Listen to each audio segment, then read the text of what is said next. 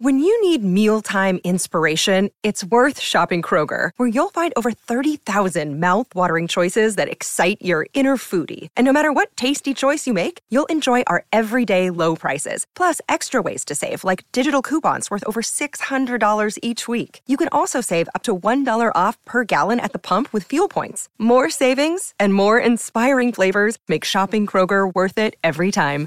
Kroger, fresh for everyone. Fuel restrictions apply. I need to make sure the Arsenal badge is showing on the screen. You're not even the Brit. Get out of here. I no, dude, Devin. I've been following Arsenal longer than I've known you. Okay, fair. Totally fair. You're not even the Brit here. Like you're not you're not British. You're I'm, you're the Ted Lasso of the show. You're just an listen. that's very fair. Listen, I'm not a Brit. I'm British.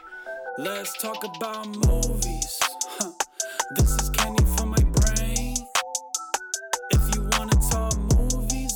guess what? We on the same thing. You gotta watch, watch, watch, watch, watch, watch, hey, watch this podcast. Watch. hey everybody, welcome to You Have to Watch This podcast. I'm Alan.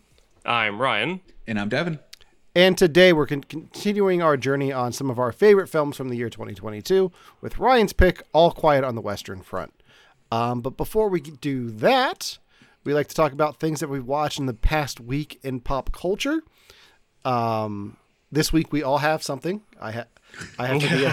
I have to be the, the, the show off and have two things to talk about. Look at you go. But uh, the first one I want, I'm going to start us off to this week with uh, a film that's kind of relevant to today's holiday. We're recording this live on Monday, which is Martin Luther King Jr. Day. Um, and I'm going to say this, and you're going to be like, wait, why? Uh, the film's Elvis with Austin Butler and Tom Hanks. okay. Um, Woo me. There is a moment in this film that is probably one of my favorite sequences of the film where they deal with Elvis's reaction to the death of Martin Luther King Jr. and Robert Kennedy. oh. Because it was around the, Okay. it was when he was filming his comeback special. Yeah. So he changed his special to like do a protest song in the middle of it, and it's like one of the most powerful moments of the of the film. wow. Um, but this is on the list now for you guys to watch because I'm a sucker for a good uh, musical biopic, and this was probably one of my favorites of the last few years. Um, and it's directed by Baz Luhrmann, who we know from Moulin Rouge and Romeo plus Juliet. And I was a little bit worried that it was going to be like the hyperactive editing style that his films are known for I was going to ask about that. and it wasn't. Uh, it's a little bit of the only the biggest thing that Baz Luhrmann's f- fingerprint that's in this movie is like some of the the songs are remixed with modern songs. Okay. So when he's doing Hound Dog at the county fair and like all the the girls are looking at his uh his hips swinging, uh, there's the the riff of uh, "Come Together," like the guitar riff from the solo. That's in there Oh, weird. at one there's a Doja Cat song in here mixed like remixed with Elvis. At one Oh. point you, during the comeback special uh, montage, you can hear Backstreet's back, but it's all very subtle, and it does a very good job. They do a very good job, I think, of remixing the like just here and there. Like it's not every time that he performs it's remix. It's like for montages and transitions and all of that stuff. So Wow. So I know there's this there's a song in that I'm actually really interested in, and I don't know if you caught it because I don't know the name of the song or where it is, but I know that the band Måneskin, they're an Italian rock band, does a song specifically for this movie. And that's like my biggest draw to this movie because like Baz Luhrmann alone doesn't like make me want to do it, but I really like Måneskin, and I was wondering if if that song was during a memorable moment. I can look it up if if you don't remember. Uh, I don't rem. Okay, so they do a version of one of the songs that I'm talking about in that comeback special. oh, okay. if I can uh, dream. Yeah, because Yeah. that's the that's the protest song. So I'm I need to listen to that on the soundtrack. I don't. That's not in the movie, but it's on the Okay, soundtrack. fair. Along with Stevie Nicks, Chris Isaacs. Um, Wow. yeah. Uh, Eminem and uh, CeeLo Green have a song in the end credits. Did not expect that. But it's a great tribute to Elvis. I'm not a huge Elvis fan, but I really enjoyed this this song th- or this film, and I've been listening to the soundtrack since. Okay, So- that's what I've been waiting for to hear someone say to get me interested in it. Yeah, The soundtrack. Well, well, no, I mean that. Hey, I'm not that big of an Elvis fan, Yeah. but it's good. I've been waiting for someone to say that, and so far up until now, I've only heard people go, "Oh, I love Elvis. This was perfect," Okay, fair. and I am not. I've got other issues with him. Yeah. but yeah. Well, I if it's I good, also then yeah, I'm good. I'm yeah. yeah, I was really impressed with how they handled his uh, reaction to the Martin Luther King stuff. So that's why I brought it up first Nice. today. Yeah. But I, I do want to say part of the reason I, I start I watched it this week is because of the passing of his daughter, and Yeah, that right. Yeah. that made it a little bit harder to watch the scenes with her. She's like she's very little in it, so and she's not in it much, but Mm-hmm. it's still like you look at everything that happens in this, and you're like, oh wow. Um, Plus, Tom Hanks is a villain. Whew. Is he good as a villain? Yeah. Oh wow. I mean, okay. I mean, the other only other time he's played a villain is Woody in Toy Story. So Wait a minute. Am What I- is a villain in Elvis's life? Is it like bad record producer? it's his manager. Um, I'm not going to Oh, say okay. much. Yeah, his manager is pretty, uh, pretty messed up. So I didn't know that. I didn't. I don't know anything about Elvis's life. To be fair. okay. Yeah, I know Um, that he's not dead, and I know that he's currently doing state fairs in Iowa. No, I That's think really at all I this know. point he is. I mean, His wife's not. yeah, but That's fair. uh if you look at the year that he was born versus the year that she was born, that makes sense for her to be alive. Not so much for him. so Also fair. that's all I'm going to say on that topic with between him and his wife. Okay. Um, moving on. I forget what I pulled next. Uh, it's Devin. Devin, what did you watch All this week? right. so I watched uh the 2002 movie The Menu, directed by 2022. Nope, 2002. the 2022 movie uh, The Menu, with uh, directed by Mark Mylod, stars Ralph Fiennes, Anna Taylor Joy, and Nicholas Hoult. Do you guys know anything about this movie before I, I start talking about it?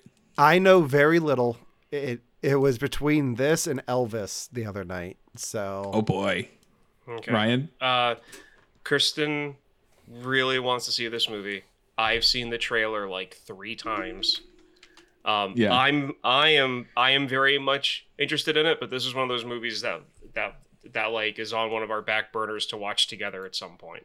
So, Okay, I'm, I'm going to Um, assume that might be happening sooner rather than later. It will.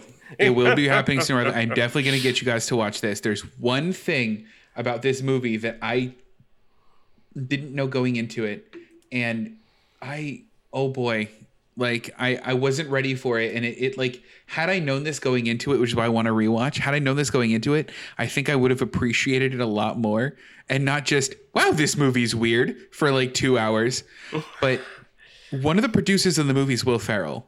This is a horror dark comedy is what it is and that's all i'm going to say about it to prep you guys for it because i don't want to ruin a single single second of this movie for you yeah, the the trailer Yeah. screams dark comedy.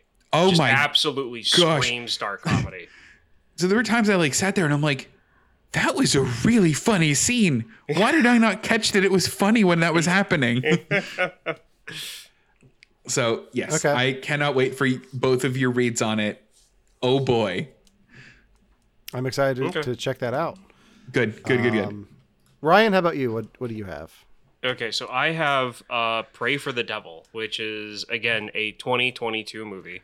Uh, Kristen watched it, loved it, was like, "You're gonna like this." I was like, "Okay," because I, I trust her judgment on this because she's like my filter for this type of stuff, and um, it is on my top like I don't know top seven, top six, however many of my favorite exorcism movies I've ever seen. It's one of them. At, Wow. uh, is at this point. Uh, to read the like one sentence thing that IMDb has, a nun uh, uh, a nun prepares to perform an exorcism and comes face to face with a de- de- uh, demonic demonic force uh, with mysterious ties to her past. It's basically the whole thing about like a woman in the Catholic Church doing something that no other woman has done for like 600 years. Um, and the guy from Resident Evil, the one that gets sliced up into little cubes, if you know what I'm talking about, that actor. I know what I do. I just can't picture his name. I know exactly Okay. who you're talking about. Okay, he plays like a a a um a exorcism professor. So there's this whole like Catholic church teaching priests how to do exorcisms. She inserts herself in that process because she has a connection with like the victim or as Okay. what they call the patient because they Uh-huh. definitely throw a medical view on this as well. Interesting. Okay. So like they're in a hospital that the Catholic Church runs. And it's a Oh. legit hospital because they try to do everything medically they can before they get to exorcism. Sure. That's fair. It I is- actually kind of like that. It's going on the list at some point. It might be in like six, seven months before I get to it, but it's definitely going on the list. Yeah, save, Good. save I- it for like yeah. Halloween. So So I- I've got many horror films coming up, Alan. So I mean, there's gonna be, believe me. I like a good horror movie. I'm excited. I watch horror movies when you make me. Uh, so uh, we talked a lot about films from nine, uh, 2022. I'm going to take it back a bit. Um, as you guys know, as, as you both know, I've been rewatching Star Trek: The Original Series. yeah. I finished that last week. Wow. So I I watched Star commend you. Trek the I watched Star Trek: The Motion Picture Director's Cut. How was it? Um, so I've seen this movie before, and I want to talk. ab- Like, I I have some thoughts on it. Watching, having watched the original series. One, okay. The director's cut that they re-released last year. Well, so I guess it kind of is a movie from last year. Whatever. um, they cleaned up a lot of the CGI. Um, and I've never seen the director's cut before. I've only seen the theatrical version, so I don't. I'm not going to go into all of the details on that. Having watched the whole original series, the the bit of this movie that I've always made fun of, where it's Kirk and Scotty on the shuttlecraft going over to the Enterprise, and it takes ten minutes. and Yeah. it's just like shots of the Enterprise from the outside. Yeah. I never got that before. Having watched the original series, I was able to think about it like, okay, so you go over 10 years without these characters on this ship. yeah. Mm-hmm. And this this is them reintroducing the Enterprise. I'm like, you know, I get it now. I you, it earns that moment. And I've I've Wow. given this film so much flack for that. Um but it works for me now. I mean, the rest of the movie's so boring, but it works for me. So you you don't think it copies Kubrick too much? Because that's like the one thing I know about this movie is you both said it copies Kubrick too much to the point where it's I- boring. I don't know if it's just because the director's cut uh, shorted short, shortened some of the shots or not, but Oh. it it still has a little bit of that, but it's it's more forgivable when you're when you look at it from the lens of okay, so these characters are back. Here's the Enterprise. It's kind of like the the Yeah. Falcon coming back in Star Wars. So Fair. Okay. live long and Yeah. prosper. Yeah. Yeah. Yeah. Uh, Now hold on. Would you make us watch the director's cut? So let's say we get to that movie. Are you having me watch the director's cut or theatrical? Uh, I I'd probably well, it's weird because HBO Max has both, which is weird. Oh, strange. Um, I w- I would say we'd watch the director's cut okay. just because it's a little bit it's cleaner now that they restored it. okay. Um, So when the uh, when the travelers get melted in the transporter beam, um, is the CGI on that a little bit better? Because in the theatrical cut, they just look like melting potatoes. they just look like- uh, they don't really show much. They don't show much. okay. Um, okay. but uh, honestly, Devin, i to your answer, if I was going to make you watch this movie, I would I wouldn't, and I would make you watch Wrath of Khan. That's Awkwardly, I've seen Dead. Wrath of Khan before. So Have you seen the one with the whales? Yes. Yes, I have. Uh, okay, Voyage Home. Okay, Have you seen the one where Kirk says, "What does God need with a starship?" that is No? literally the best line out of all of the Star Trek movies. No, it's not. Yes, it is. because the context. Because I mean, like they're actually talking to God, and he says that in front of God. And uh, I think that the, the best line in all of the Star the original Star Trek films is "Hello, computer." That's true too. yeah. So Wow. Uh, yeah, so I'm gonna make my way through the Star Trek series. So be Wow. t- tune in later for more thoughts on the original Star Trek films because I'm going to watch them all. So Oh boy. yeah. Uh, on that note, let's get into today's main topic. Ryan's pick for the week: the Netflix 2022 film "All Quiet on the Western Front."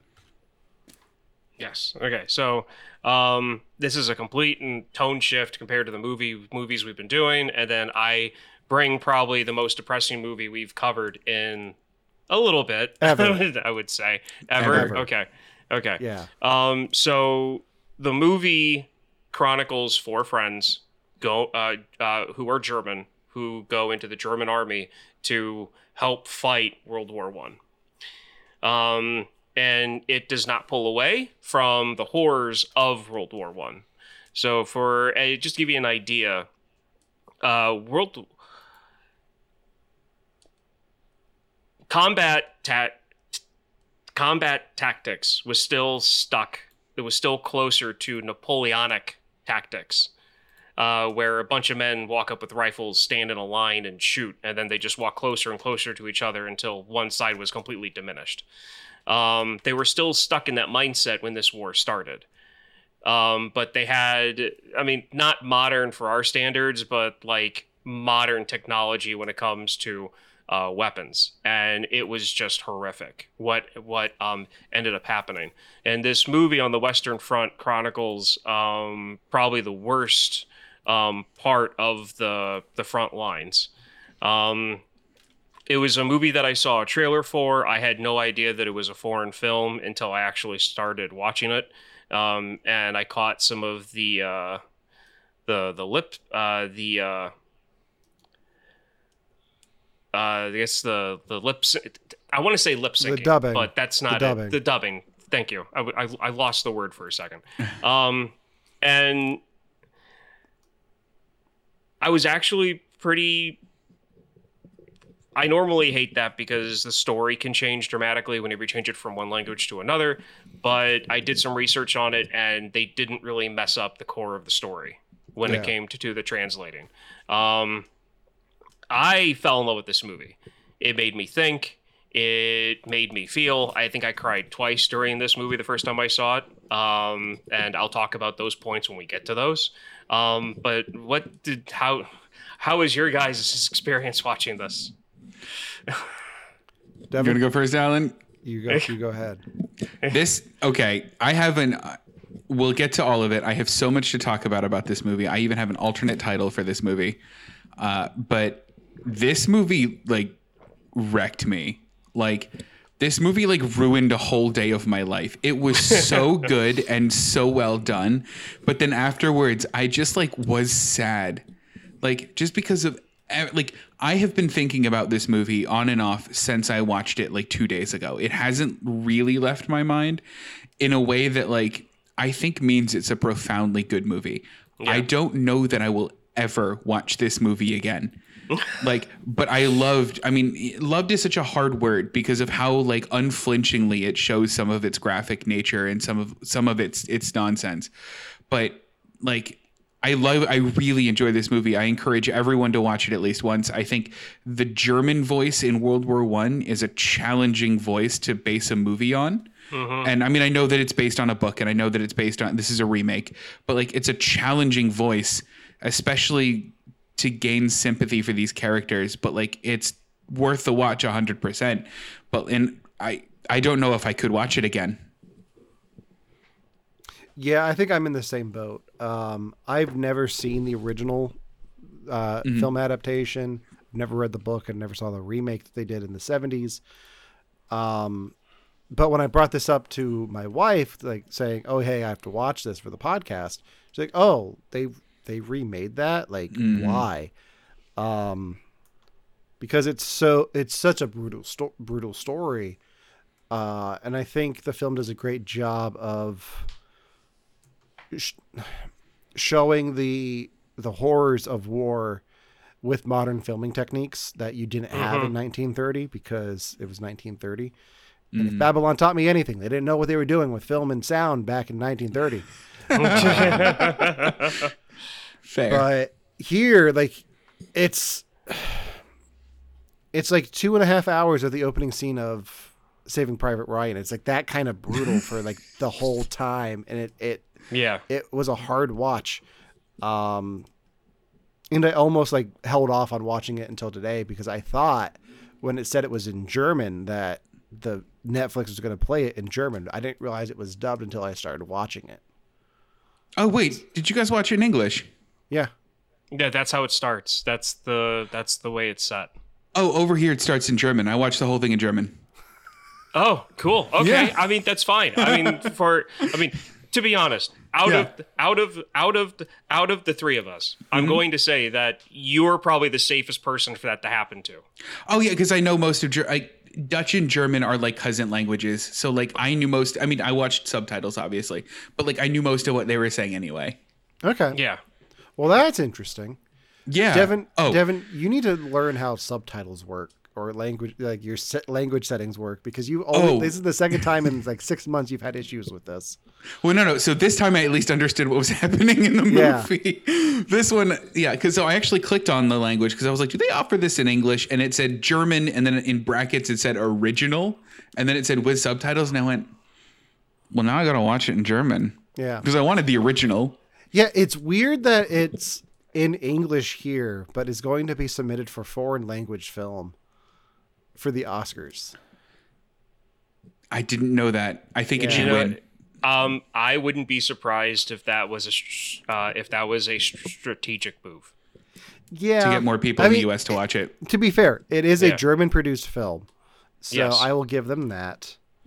But it still it still feels weird. Yeah. Mm-hmm. Oh yeah. Um.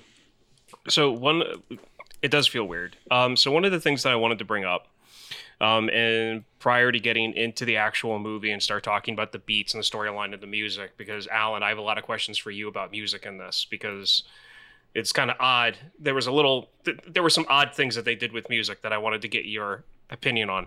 Um, there hasn't been a lot of World War One movies, modern movies. There has been a lot of, you know, in the 1930s and 20s, um, in the uh, in the 60s and 80s, they they made a lot of made-for-TV stuff.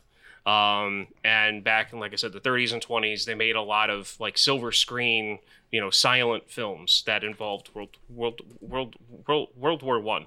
But I would say since World War Two, it's been primarily World War Two or Vietnam that comes out of this country or that anyone makes anymore.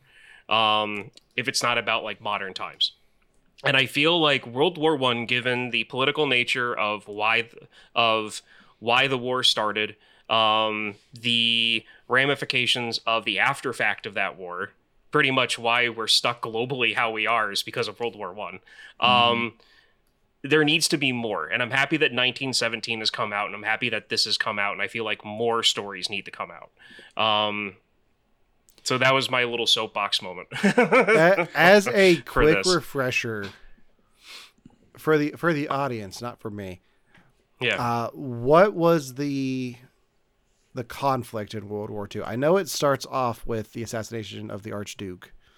yes. What were what were they fighting for?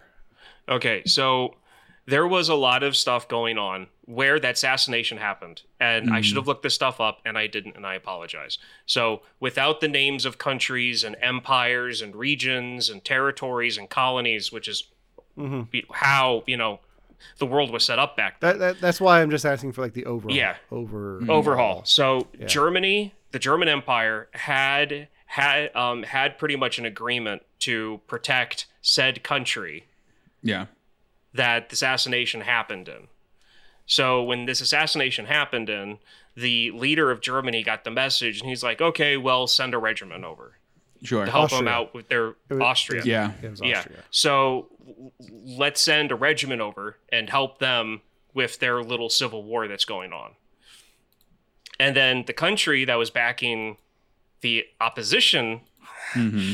in, in Austria had ties with other countries that had the same thing. So then those countries were like, "Oh, look, they need help, so let's send people over." And then before you know it, uh, countries that were aligned with France, aligned with Britain, were fighting German troops because Germany sent over troops to help with that. And it was the reason why the world started. One, there was a lot of, lack of a better term, racism going on. Mm-hmm. A lot of that was tied into policy. And communication wasn't that, uh, uh, really wasn't circulating that well. So you had France sending troops over to fight, you know, one country when they thought they'd be fighting that country, when in fact they were fighting German soldiers. So I asked myself yeah. this question about halfway through the not even halfway, I'd say about three quarters through the movie. I went because like I, I kind of understood all of that like going into the movie because I, I remember like very rudimentary things about my kind of basic English course. But halfway or about three quarters of the way through the movie, I went, was any of what they were fighting for worth this?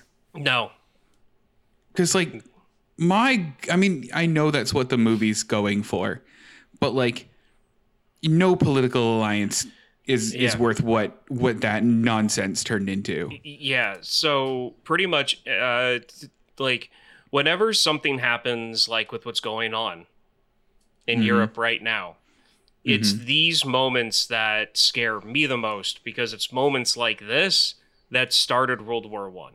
yeah Prior to what's going on now, what was happening in Syria, that Yeah. scared me more than what's going on in Europe right now because that was on because that's even closer to how World War 1 started than what's going on now.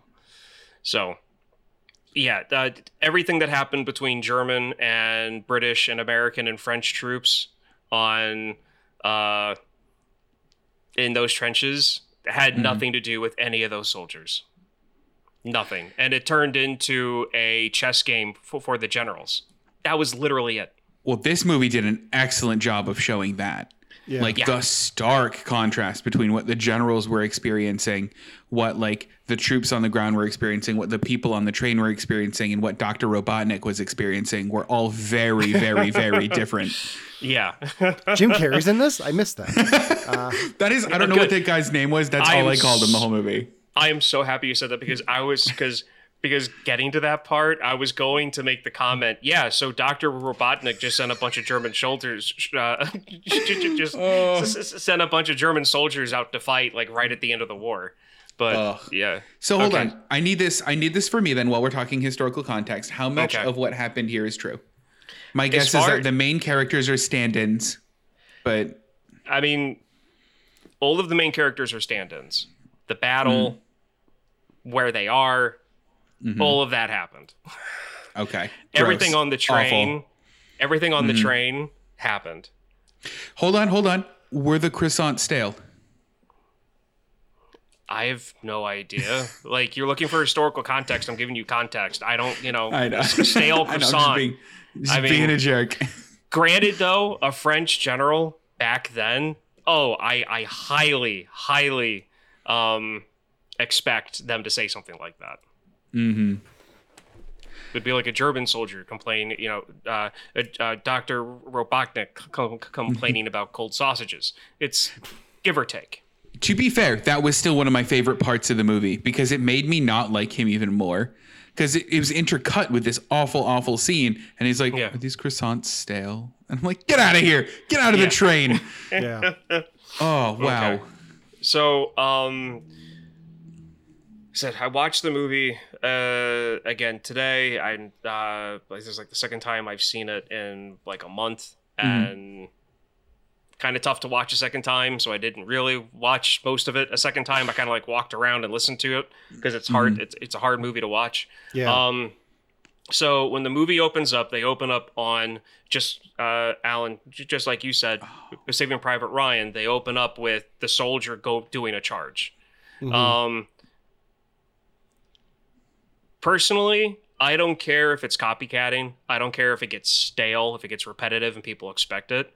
I feel like when you're opening up a movie to a that's a war movie that's set in a war that happened more like 80 years ago, I feel like this is a good standard to kind of get people in the frame of mind of this is how it was back then. I, I mean, it's the same thing Star Wars does. Like it always opens with a battle. Yeah. So, um, How effective was that that they followed the jacket? oh, that was insane. That oh, what a good choice. Oh my, gave me chills. yeah. what a you're good charging choice. behind them. Like I, I absolutely love it. Like I, I, I love that decision. It puts you right in the battle with them. But even Yeah. like after the battle, like you follow them washing the jacket, repairing the jacket, shipping the jacket back, and then you watch the main character pick up the jacket and go, "Oh, there's someone else's name in here." And then you watch them blatantly lie to him. "Oh, it must have been too big for him." And Yeah. rip the tag off and that guy's now nothing. Like, yeah, ooh. yeah. dang it. Um, this. yeah. and Sorry. it does a good job to show you what kind of propaganda they were feeding the, Yeah. the soldiers as they were going out, like deceiving them about what kind of war situation they were going into. Um, and it, it- it does a really good job of set setting the audience up to know what kind of like what this character like helping you follow this character's journey through the film like from that get from that start. Oh. Yeah, and seeing seeing it a second time, I have a lot more um, empathy for some of the German officers and characters that they showed, particularly the guy that hands him his uniform and then rips the tag off, the name off the coat. Prior to him calling the name up, that character has grief written all over him Mm.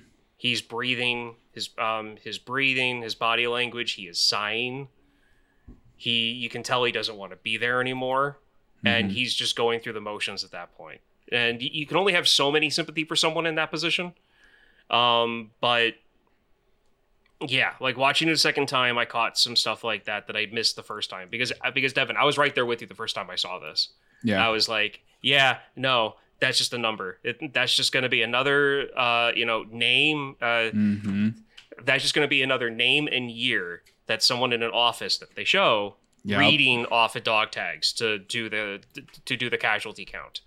That was another good thing I think that they did in that scene because it was just maybe 45 seconds Yeah. of him just like trying to clean off the dog tag and read the name and and and the year.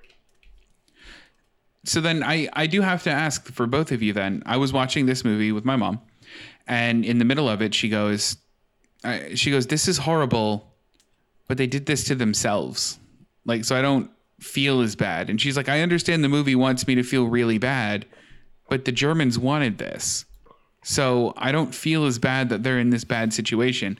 And I realized how like incredibly challenging a viewpoint this is because, you know, we're kind of told like in World War One and Two, Germany is the bad guys. And essentially we're watching Germany from the point of what we've always been told was the bad guys. Was that hard for you guys to watch? Was it harder to empathize with the characters and what they were going through, or did it not matter? I mean, for me, it's still like the soldiers aren't the bad guys. They're being mm-hmm. manipulated into this war. They don't know. Like it's the higher ups that are the bad guys. Like not the mm-hmm. ones sending them out to war. They're the ones who are the villains of the story. The mm-hmm. soldiers are just the soldiers. Like they're like they're they didn't want to start the war. They just go with the flow of things. And th- at a certain point, yes, there is a responsibility there, but on on their part. But at the same time, it's also on their leadership Mm-hmm. more than anything. Yeah. See, like to me, the four characters going in and signing up for the army and getting that speech and going to boot camp. Put them in any other country and they're not the villain. Right, right. Those soldiers. You take the higher ups, just like Alan said, the generals, the politicians. Because, I mean, Germany back then, it wasn't like you had a lot of generals and a lot of people in politics when the world war started that had a very um like old century viewpoint on this stuff Sure. and dr robotnik that german general curses out the german social democrats many times because Yeah. they want to end the war because it's a because it's a it's a change in thinking Yeah. and prior to the the war, Germany was that guy, that general, that one who looked like Doctor, uh, that Mhm. looked like the villain from Sonic. Mhm. That was the mainstream political view in everything in Germany. I didn't know that, and that part's interesting. Where he's essentially the voice of the opposition for it, because the movie Yeah. almost plays him out just to be like the like that that last like holdout mad general. I didn't realize that he was a stand-in for a whole viewpoint, which is interesting. Yeah, because I mean, you had uh, I'm probably when it comes to this time period, I get Russian and German political words and stuff confused. I think czars. Yeah. That's right. so like yeah, um, so like that type of like you know c- colonial like colonialism, royalty, like you know the old guard, you know honor and duty and sacrifice, and you know you're talking you know like 1890s, 1880s Europe. Yeah, honor like the Mhm. Germans were. That guy was the was the political establishment and what Germany was for like a hundred years prior to the war starting. wow. Yeah, see that's that adds a depth to it that I like. Yeah.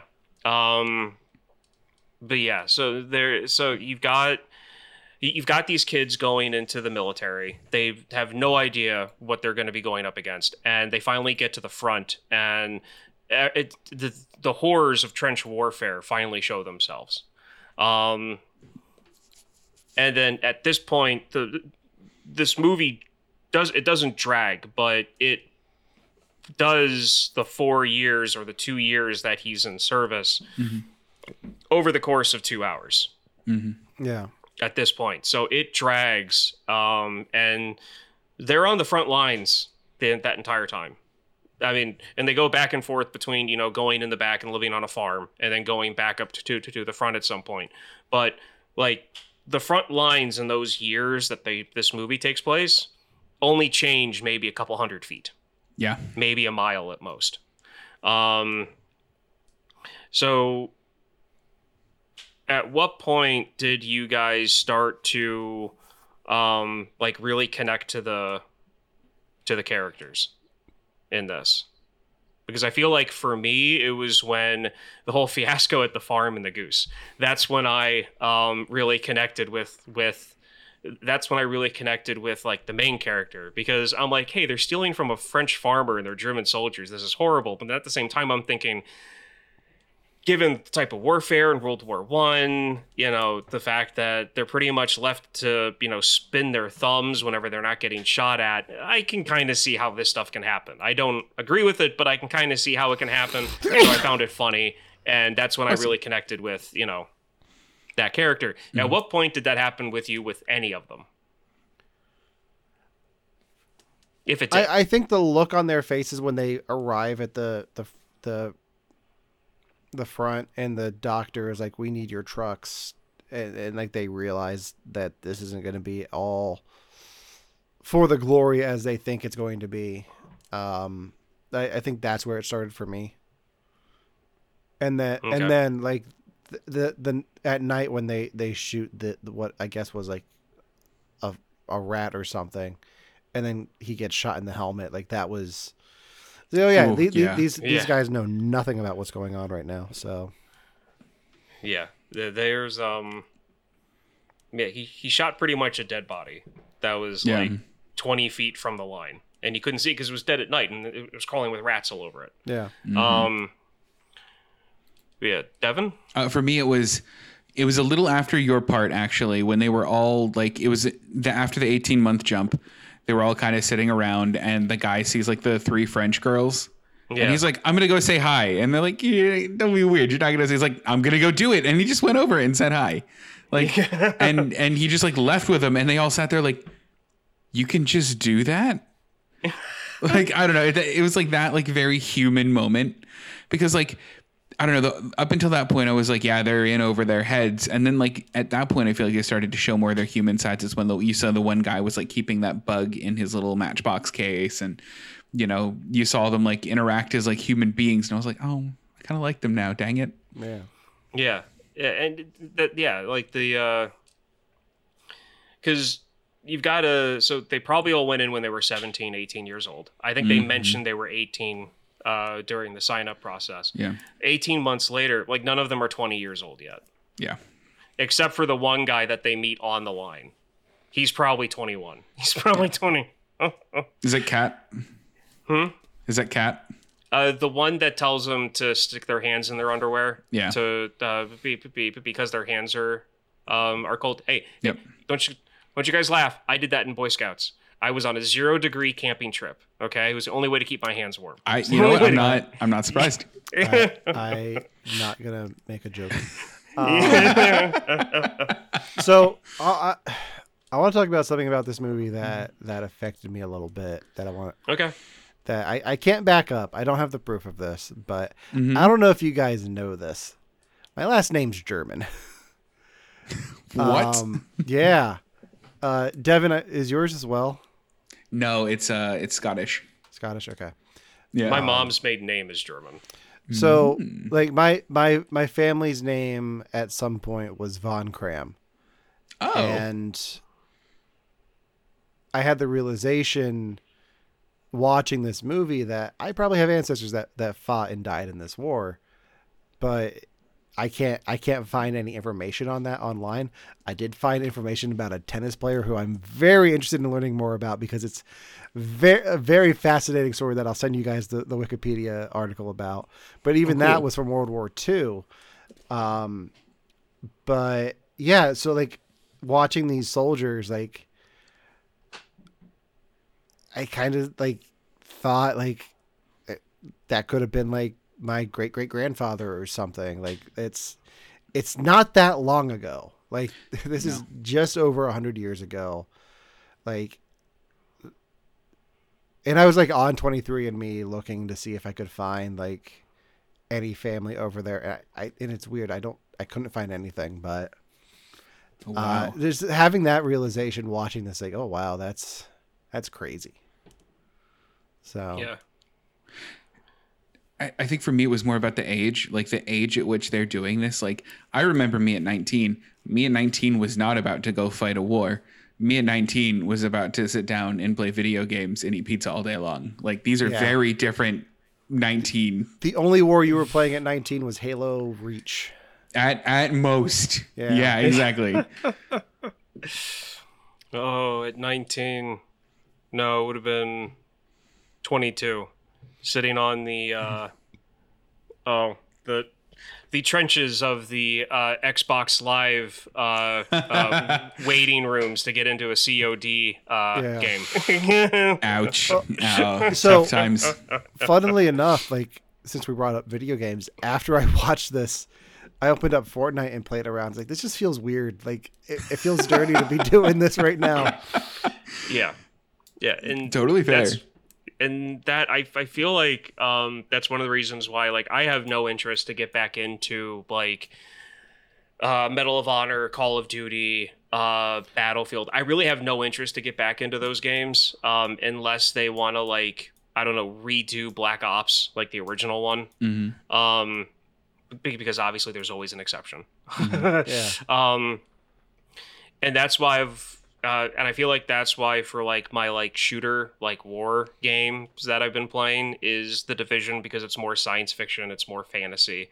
Like it's not really like a classical war setup. It's more of just like the downfall of society and trying to like live in it. Because of movies like this and Saving Private Ryan, um, and nine, uh, um, in 1917, and a few other movies that I've seen like in between then, I just I can't get the same enjoyment out of it Well, as I did, you know, like prior to like having kind of that realization and Well- that kind of like c- critically thinking about the context of what I'm doing. Yeah, and those ga- like let's say Call of Duty for example. Like I remember playing that when it was World War II and even World War One. Like you'd go through with like a musket and like shoot the guy in the sub and then go into the sub. But now, like with um Warzone and just the multiplayer, like it's become so toxic. And not even just the gameplay, just the the people playing it, the way they interact with each other is is toxic and it's like some of it's funny to watch, like people like messing with like proximity chat in Warzone seems funny as as hell to me. uh, but I I don't play it because one I don't have time, and two is I'm not good at it. well, I mean, I think it's like as an abstraction from this though, like what I had in the back of my mind is that one of my favorite like pieces of war media in a long time has been Band of Brothers. Have you guys seen that? Yeah. Love. What? Okay, we're gonna have to talk about that. Uh, love Band of Oh. Brothers, absolutely love it. But in the middle of this movie, I got a little bit mad at Band of Brothers for being almost irresponsible with war. Because I feel like to not portray war like as being this awful, it's almost like glorifying it. And I almost got mad at Band of Brothers for essentially glorifying like war as a way to advance yourself and as a way to become a famous person is go through a war. And that feels irresponsible to me after watching mm. this movie. Well, it, it has to do with the mission statement of what the piece is though because band like you look at something of titled band of brothers having not seen it i can assume that that's about the relationships of the of the soldiers in the battles like behind the mm, scenes Yes. like that's what it's about right Yeah, I mean, y- Yeah. yes, and it it does a good deal of showing leadership in stressful situations. But I mean, Yeah. yeah, absolutely right. It's about brothership through war. and that's and and that's why because there's a scene where Winters shoots a kid. And Yep. and and I mean and he he has to go on leave for like 3 weeks in Paris to get over it. Mm-hmm. to get back on the front line. So I mean, they do show that type of stuff. And and kid, I mean like an 18 year old German soldier Yeah, right. that smiles at him. Like that's that's what I'm yeah referring to. I, I, I will say though, I feel like there's enough war films and war um, series that do dive into the horrors of war, like thinking Platoon, Full Metal Jacket, both of which I haven't seen, but I can guarantee to take the war pretty seriously. yeah, Um, but then you have something like Tropic Thunder, which is like making fun of the war movies themselves. Mm-hmm. So I don't think you get to something like that for parody unless you have so many films dealing with the horrors of war. I guess that's fair. I guess that's totally fair. Yeah, the Band of Brothers is fine. It's good for what it's supposed to be doing. Don't Yeah. don't get mad at it. no, it, it okay. And it, to be fair, it's been a very long time since I've seen it, and I don't remember like a lot of the grittier like horrors of war stuff in it. like Yeah. I, I I I feel like more of a an American parallel would be Saving Private Ryan to this, Mm. which they do do a good job. At Yeah, they do. What what you know, All Quiet on the Western Front did. Um, Mm-hmm. I do have a question for Alan because you're more of the sound guy when it comes to to, to, to, to the three of us. Yeah. Um, I wasn't sure, and I still don't know how I feel about one aspect of the music in this movie, and I I think I understand why they do it. Um, but like every now and then, you'll just get like a real loud, sharp tone. Yeah. And like a and uh, kind of like a drummer boy. Uh, I, I don't know what those drums are called, but like you'll get a quick Snares? like tap of like uh, Mhm. um hmm Yeah. Um, yeah what did you think of that did it take it out of you was it was was it a good setup did you take it out of you uh, would you take it out would you have done something different um, it's very Hans Zimmer esque. That's what I got from it. Um, it was weird, but I enjoyed it. Like, there's not much Okay. more of a score to this. Like, there's not, there's not like a violin theme going through the whole thing. It's it's that, and I think that helps bring your attention back. Like, if your if your attention's wandering, like it pulls you back into the story. Like it, it makes you more alert. It gives it makes it tense for you too. Um, but I swear I've heard those notes before. Like uh, something else Yeah. does that, and I could I could not place what it was. So Yeah. Because, I mean, it happens at certain moments. And my second time viewing, um, and even towards the end of the first time I saw it, I started to realize that the the sharp tone and then the snap of the drum were happening mm-hmm. at like very critical moments in like the storyline, either mm-hmm. before or after things were happening. Yeah, I mean that's something I didn't pick up the first time I watched it, or uh, I mean the only time I watched it. But I was I was starting to like by the end of it because I think one of the last times they do that noise is whenever and Ryan you had you had mentioned about this part was when the general was like, "Do you guys want to leave the war as chickens or as Yeah. heroes? Let's go do this really dumb thing." And then you heard like that wah, wah, and I'm like, Yeah. "Oh, this has to be tied to like this has to be tied to something." Yeah. and I was like a rough theory of like it's whenever like nationalism kicks in, it's whenever patriotism kicks in, it's whenever dumb decisions are made. I mean, it it comes back to my my supposed title for this movie. If anybody asks me what this movie like is, it's like a one-liner for the movie. My one-liner for the movie is just fuck around and find out. Is just this movie is anytime any character is like we should do a thing, you can guarantee the thing's gonna end absolutely horrifically any Yeah. time. Yeah. and Devin, Um, that is why we're listed as explicit on iTunes. It's my fault. It's all my fault. Well, you know what? I actually, I actually was like the whole this whole podcast. I'm like, should I call it like mess around No. and find out? And I'm like, we're explicit. I'm just saying it. Yeah, Yeah. I mean that's why that's why that's why we're listed as that. Like we don't we don't drop the f bomb often, but when we do, we make it fucking worth it.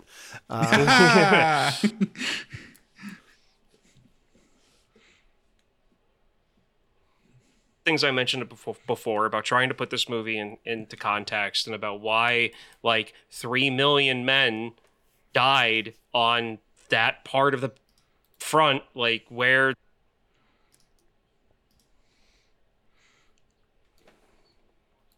million people died alone. Um and this movie drove me to watch a few documentaries that are also on Netflix that are actually really good and I think they're also German made oh, bad thing of like watching world world uh, watching you know like military docs. Um but one of the things that i uh like the cont-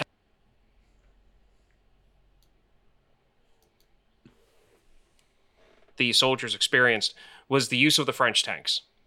Mm-hmm. when they how they showed the German soldiers stop them was right off the bat his, uh, um, uh, uh, uh, historically accurate, taking their like potato masher like hand grenades. And one of the uh, so one of one of the things that uh, they did was they them um, the use of flamethrowers for the first time in a major war conflict. Um, Yeah. That's unfortunately very historically accurate as well. Um, but the use of the about watching the World War II doc. Um, I mean the uh, the tank documentary because it was about the whole history of tanks, like from the beginning to the end, and they have like one whole episode on World War One. Um, was that uh, the front of the tanks were really armored well, but the sides were just Swiss cheese. Oh, weird. Yeah. Uh, yeah. So you know, there's that. But um, one of the one of the themes that I like in this movie a lot, and it's probably in the book, it's probably in the remake. I haven't read or seen any of them, so if anybody's like, "Well, that happened in this one," give me some slack, please. Um, the way that they deal with the friends, the group, how they all eventually die off Mm-hmm. um, and the connections that they made individually with um, is uh, is with each other. And the one moment in this that um, th- out of the two moments that I cried the first time I watched this, Mhm. the first time was with the main character and the French soldier Yeah.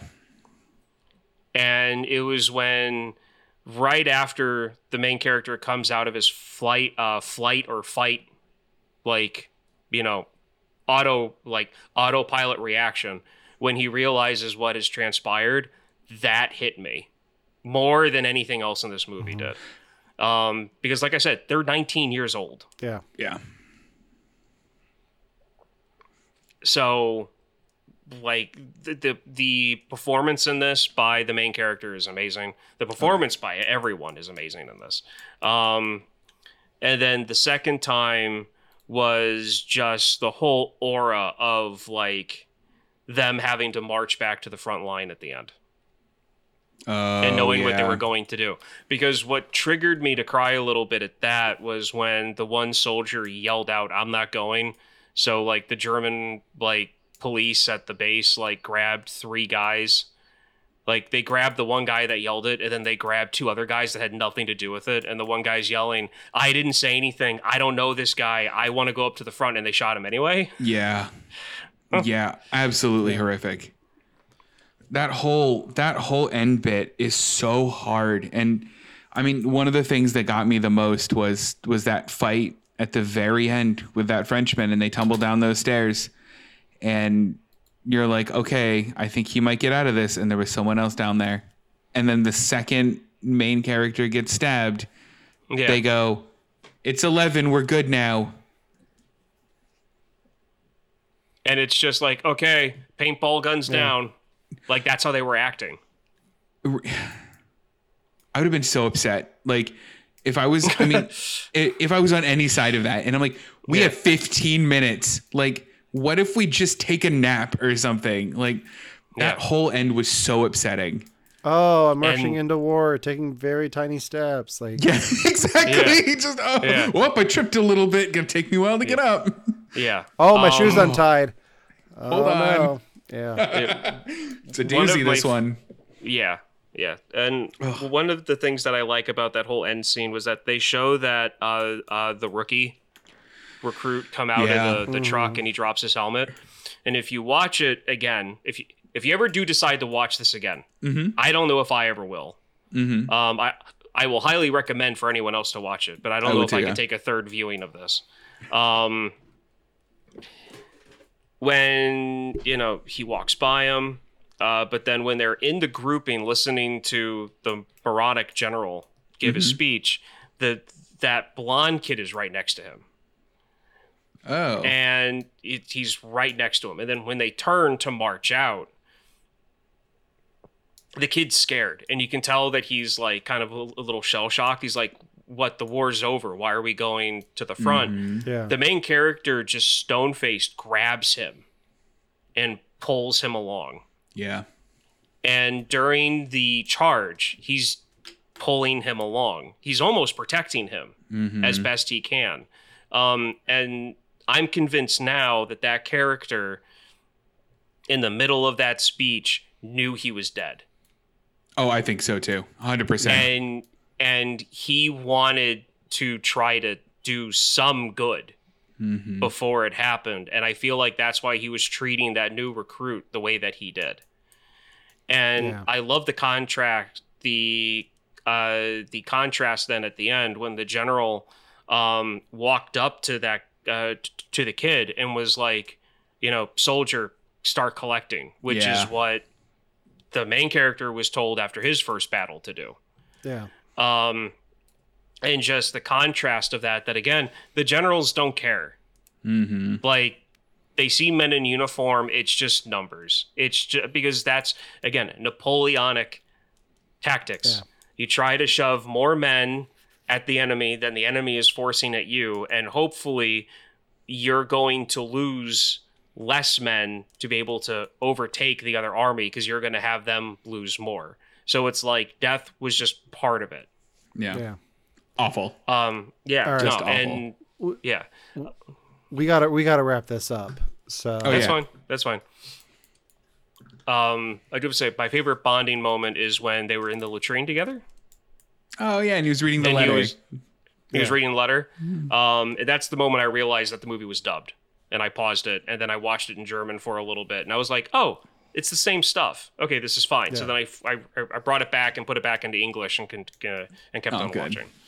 yeah, So like thinking that it was in subtitles last night, I was like, I don't have the strength for a German film right now. But then it, when I started watching it and it was in English, I was like, okay, I can do this.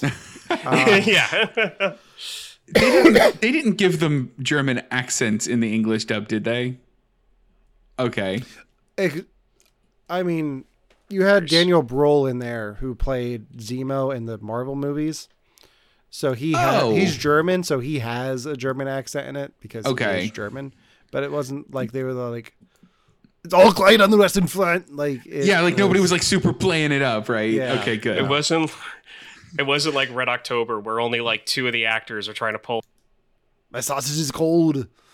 Uh, exactly. Um, yeah, Ryan froze again. So Aw. I think I think, that, I think that means it's time. I Is think it's time. It's time to wrap this up. Yeah. Uh, so next week uh, will be. That does it for our thoughts on All Quiet on the Western Front because it's All Quiet on Ryan's front. Uh, he's back now. Yeah. Um. Yeah. We're. I mean, it's still on your recording, so I'll leave it in. yeah. Uh, we were we were pretty quiet in there, so um, that does it for this week's episode on All Quiet on the Western Front. Devin, next week is not only your pick, not only my birthday, but it's also your Ah, birthday. So what's your pick? is. My pick is Glass Onion, colon, a Knives Out movie. It, it pains you to say that, doesn't it? It really does. I think it's want- such a. Yeah, It's a marketing ploy. it's fair. Oh man, we're really going the gambit on like the uh, on on the uh, emotional roller coaster here. Oh, wait until my next. There's my a next common pick. theme. Wait really? until my next. Oh yeah, I I know Okay, what my good. next one's gonna be because it's one that I, it's one that I'm surprised you haven't watched yet, and I'm I'm just gonna make you watch it. Okay, good. You should. I'm 'Cause you, excited. you're gonna have to watch it on your birthday weekend, which is like my Perfect. my present to you. Um, so stay tuned for that. But yeah, so next week we're gonna be finally talking about uh, Glass Onion and Knives Out story, um, or mystery. Was it story or mystery? oh, it must be mystery or something silly Yeah. like that. Uh, because we didn't get to talk about it when it came out because we were on break. Mm-hmm. It- just like Ross and Rachel, we were on a break. Um, Good, good. But until then, for uh, make sure to like us on Facebook, follow us on Instagram, uh, subscribe to us on YouTube. We're gonna be post we post all of our shows there. You can go back and watch them all. If you're watching us out here on Twitch, uh, our episodes are disappearing after a week because of the new Twitch guidelines. But we're gonna keep streaming here.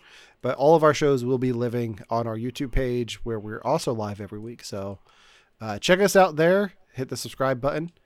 Um, listen to you can listen to you have to watch this podcast on all major podcasting platforms um spotify apple music stitcher pandora if you're into that um but It's yeah amazing how that app fell off the cliff.